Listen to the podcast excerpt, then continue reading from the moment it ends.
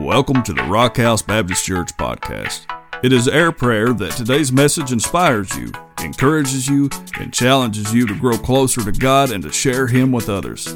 If you would like to find out more about this church or how you can connect, grow, and go, then be sure to check us out online at rockhousebaptist.org. And now, today's message.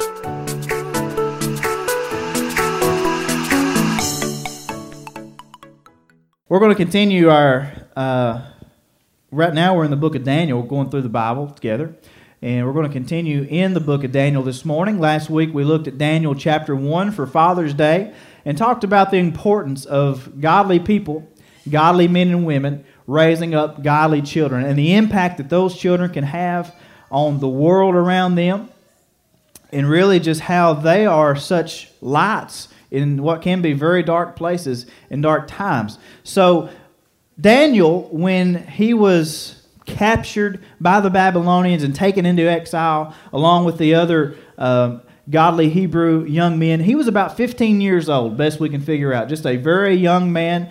Um, but time goes on in Daniel's life, and in every situation that he's put in, if you've done your reading this week, you'll realize he excels no matter where the Babylonians put him. He just rises to the top. A brilliant man, a good, godly man, and he's recognized time and time again for his excellence in whatever task he's given. And he goes on to uh, be influential over the course of several different kings and rulers. And in Daniel chapter 6, which is where we'll be this morning, a man by the name of King Darius is, is starting to shape his administration, kind of put all the pieces together uh, for his, his kingdom. And he appoints 120 officials that he's going to send out, kind of like representatives, that's going to rule over the different parts of his kingdom and his dominion. And over those 120 officials, he puts three men. And guess who one of those three men are? Daniel. And so Daniel is right below the most powerful man in the land. And Daniel does so good at that job, King Darius wants to make him basically what we would think of as a prime minister. He wants to put uh, Daniel over everybody. Now, the other three and the other 120, guess what? They didn't like that. There's this very dangerous thing that we have in our lives called jealousy. Jealousy is so dangerous that it will destroy relationships, it will destroy friendships, it will destroy marriages. Jealousy will ruin churches if we let it. Jealousy is so dangerous, and all these officials try their best to come up with some charge, some whatever they can do to, to make Daniel look bad and, and get him in trouble, get him thrown out, and and they can't find anything. The Bible actually says that uh, he was trustworthy and no negligence or corruption could be found in him. But there was one thing they knew that they could get Daniel at. Maybe. And that was how he dealt with his God. They knew that if they were going to get Daniel, it was going to involve the most important piece of his life, and that was his relationship with God. And so they set this thing, this scheme in motion, and they all go to before King Darius. And they say, Darius, your Majesty, we all agree, all of us officials. That was a lie because Daniel was not included in this conversation. But they said, we all agree that you should make it a law that for the next 30 days, nobody in your kingdom can pray to any man or any God other than the king himself. And so he's quite flattered. And he's like, if you all think that's a good idea, let's do it. 30 days. He signs the decree. Well, guess what happens? The decree goes forth. Daniel hears about it, and let's look at starting at verse 10. Verse 10 says, When Daniel learned that the document had been signed, he went and he hid in fear and worshiped God in his basement where no one could see him. No. He went into his house the windows in its upstairs room opened toward Jerusalem, and three times a day he got down on his knees, prayed, and gave thanks to his God, just as he had done before. Then these men went as a group and found Daniel petitioning and imploring his God. So they approached the king and asked about his edict. Didn't you sign an edict that for 30 days any person who petitions any god or man except you, the king, will be thrown into the lion's den? And the king answered, As a law of the Medes and Persians, the order stands and is irrevocable. Then they replied to the king, Daniel, one of the, the Judean exiles, has ignored you, the king and the edict you sign, for he prays three times a day. As soon as the king heard this, he was very displeased. He set his mind on rescuing Daniel and made every effort until sundown to deliver him. Then these men went together to the king and said to him, You know, your majesty, that it is a law of the Medes and Persians that no edict or ordinance the king establishes can be changed. Daniel's in trouble, isn't he? First thing I want us to understand about Daniel's life at this time, which we typically see pictures of Daniel as still a young man, but Daniel's probably about 82 years old at this point in his life. Getting ready to go to the lion's den. But the first thing I want you to understand is that Daniel, not Daniel, is that God's ways are much higher than any other way. God's law, God's commands, God's word is higher than any law of the land. Daniel was probably the smartest man in this entire empire. He was not a fool. He knew the repercussions that his actions could probably bring to his life. But what did he do? He knew that his God was still greater than the king.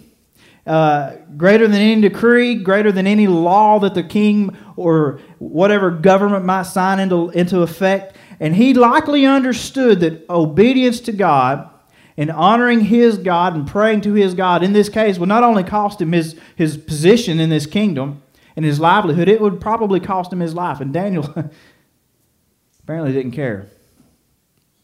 So what did he do? I love, I love how the Bible just puts it out there so plainly. Not only did he keep praying, but old Daniel prayed every morning, noon and night. Don't you love that? Three times a day.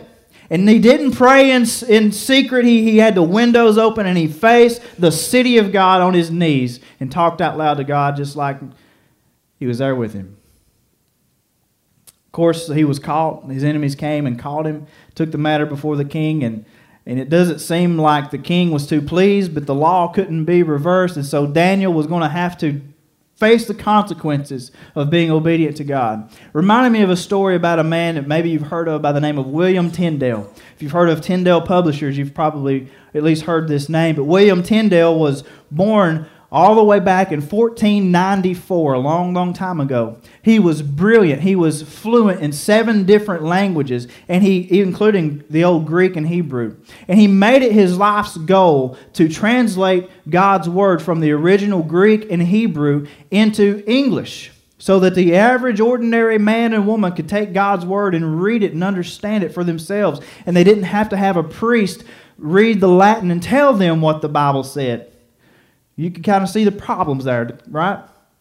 And so Tyndale goes about translating God's word, and of course, the king and all the officials were against this because the Catholic Church was against this. And so they condemned William Tyndale, and he spent years evading the authorities while he worked on translating the New Testament in, from Greek into English. And eventually, in 1525, he had completely translated the old Greek manuscripts into the English language. And he, he struggled. He worked so hard to get the English Bible into the hands of the people so they could see what God's Word really has to say. But then eventually he was betrayed, he was captured. And they took William Tyndale out and they tied him to a post like a cross and they built a fire underneath him and they burned him alive. And they gave him the opportunity to recant. And you know what he did? He did like Jesus. And he prayed for those people around him. And his last words was, God, open the King of England's eyes.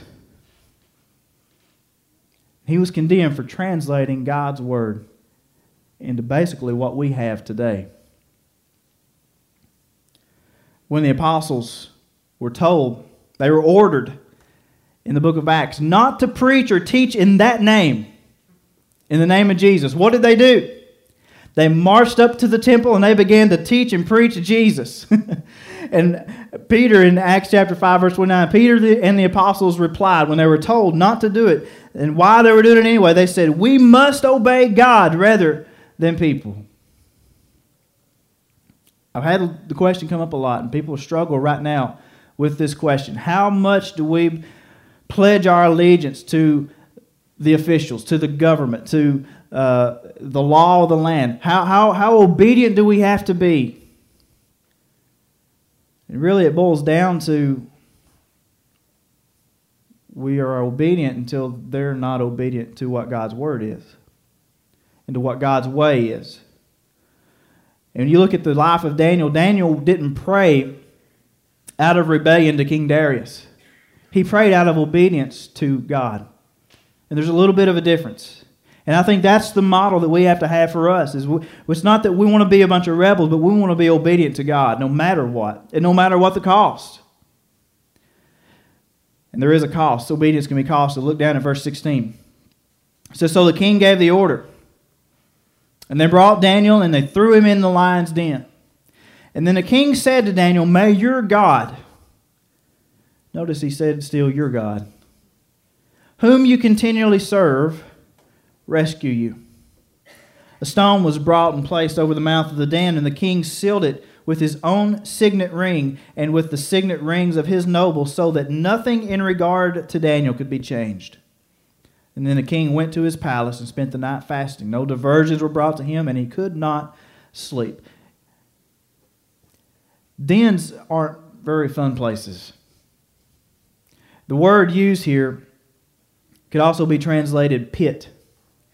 And the Persians used these pits or these dens that we typically call it as torture chambers for their, their enemies and their prisoners. They would throw them in there and they'd allow the, the lions to just, just, just eat them. I mean, can you think of a much worse way to die than being just torn apart and eaten alive? It's awful. They were brutal people. And, and we talked about the importance of the pit. If you remember back in the book of Genesis when we were looking at the life of Joseph and when Joseph got thrown into this pit, and now we see Daniel thrown into this pit or this den. And we talked about how the pit can represent so many different things in our lives. Like in this case, it could represent persecution from those around us. It can also just reflect the, the difficulties and the hardships that life brings sometimes. It could also be the providence of God. It could be part of God's plan to put us in the pit for a while. And that's a hard pill to swallow sometimes. But like in the life of Joseph, Joseph had to go down into the pit in order to make it to the palace, right? Here, Daniel had to go into this pit, into this lion's den, for God to demonstrate a miracle, something so incredible. But now, realizing that doesn't always make the den or the pit feel much better.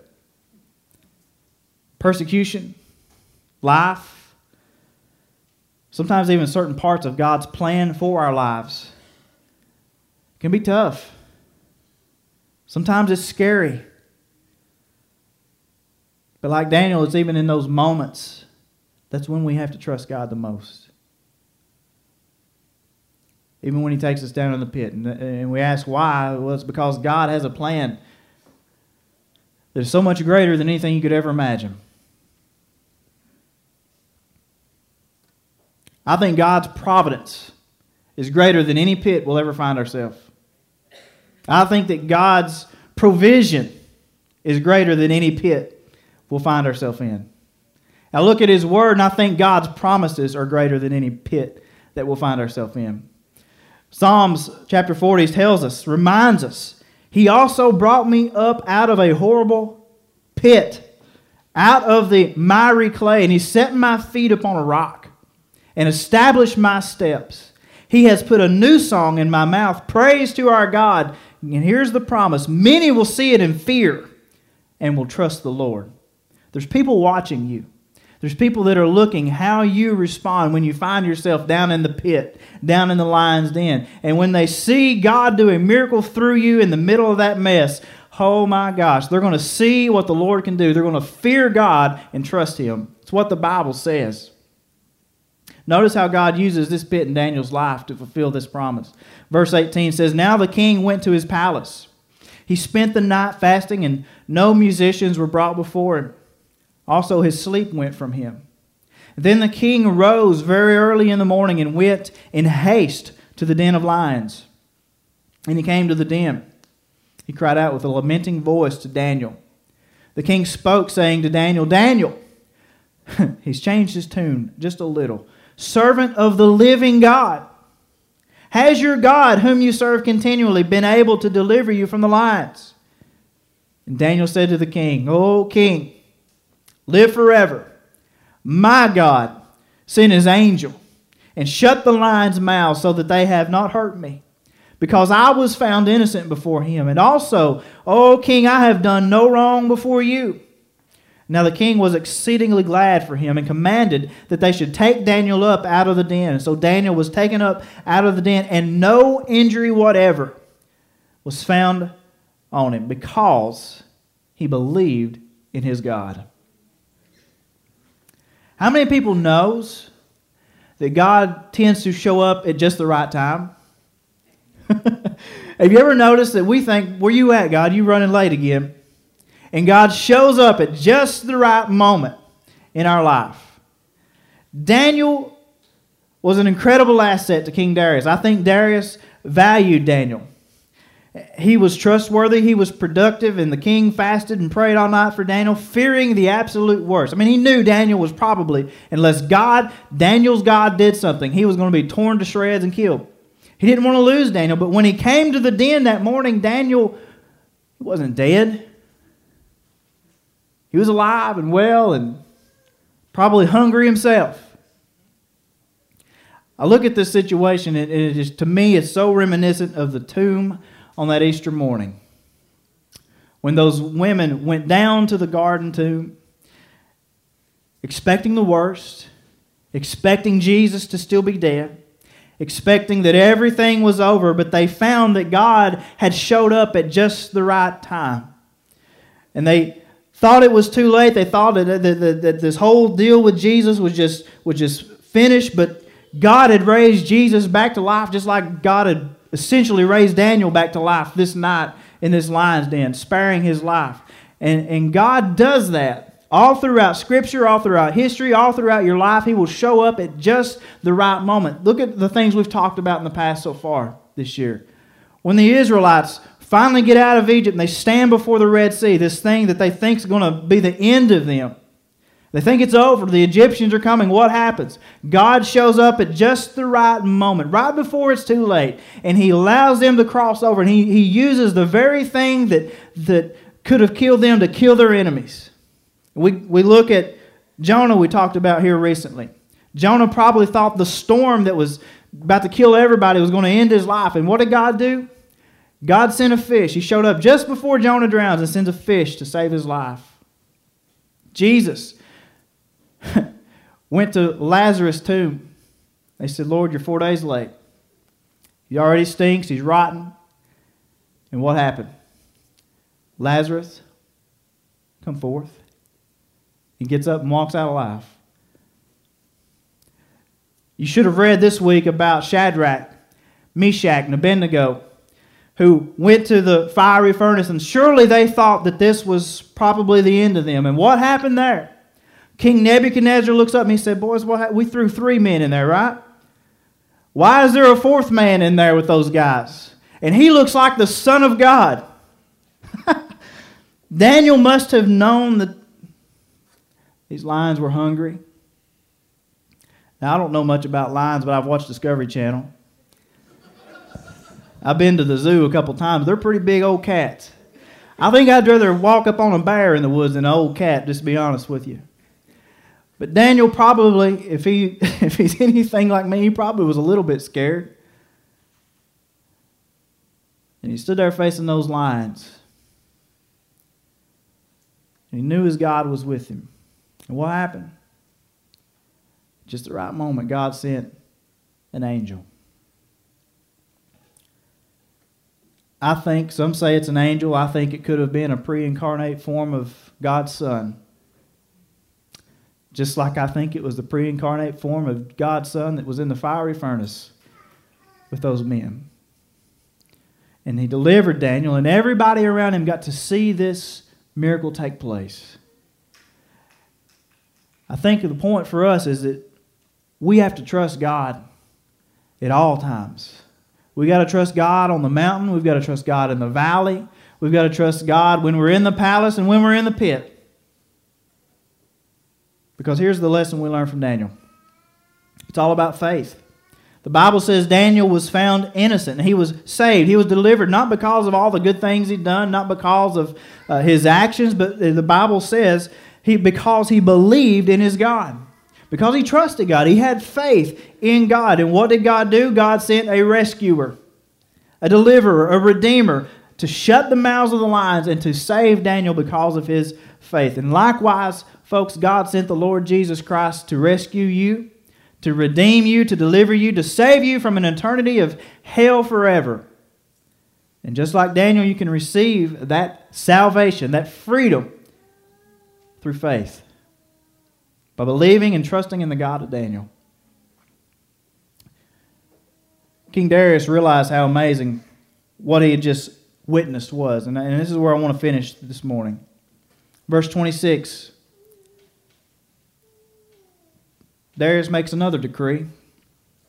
He said, I make a decree that in every dominion of my kingdom, men must tremble and fear before the God of Daniel.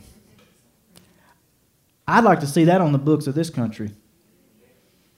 For he is the living God and steadfast forever. His kingdom is the one which shall not be destroyed, and his dominion shall endure to the end.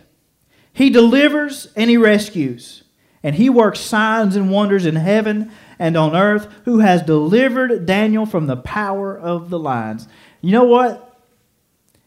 If you're in Daniel's shape this morning and you're, you're up against some lions, it's about to just tear you to pieces. You could be delivered and you could be rescued this morning the same way Daniel was through faith in the Lord Jesus Christ. Let's pray. Stand with us if you would.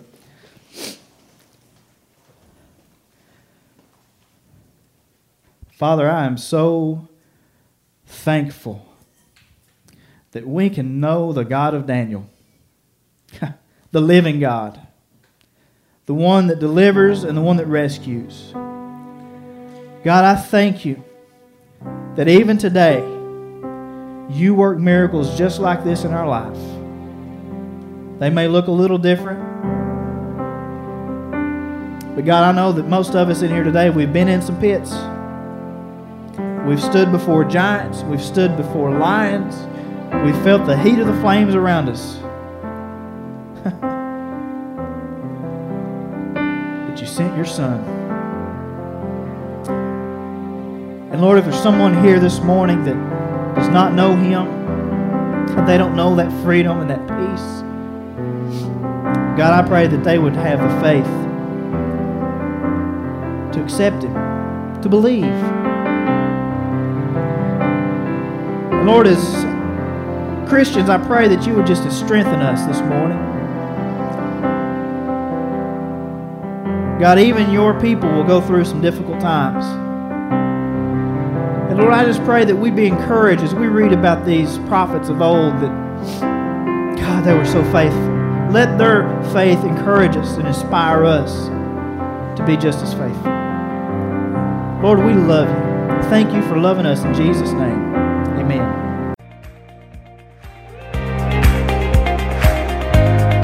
Thanks again for tuning in today. And remember, the greatest decision that you could ever make is to place your faith in Jesus Christ for salvation and begin a personal relationship with Him. Again, thanks for listening. God bless.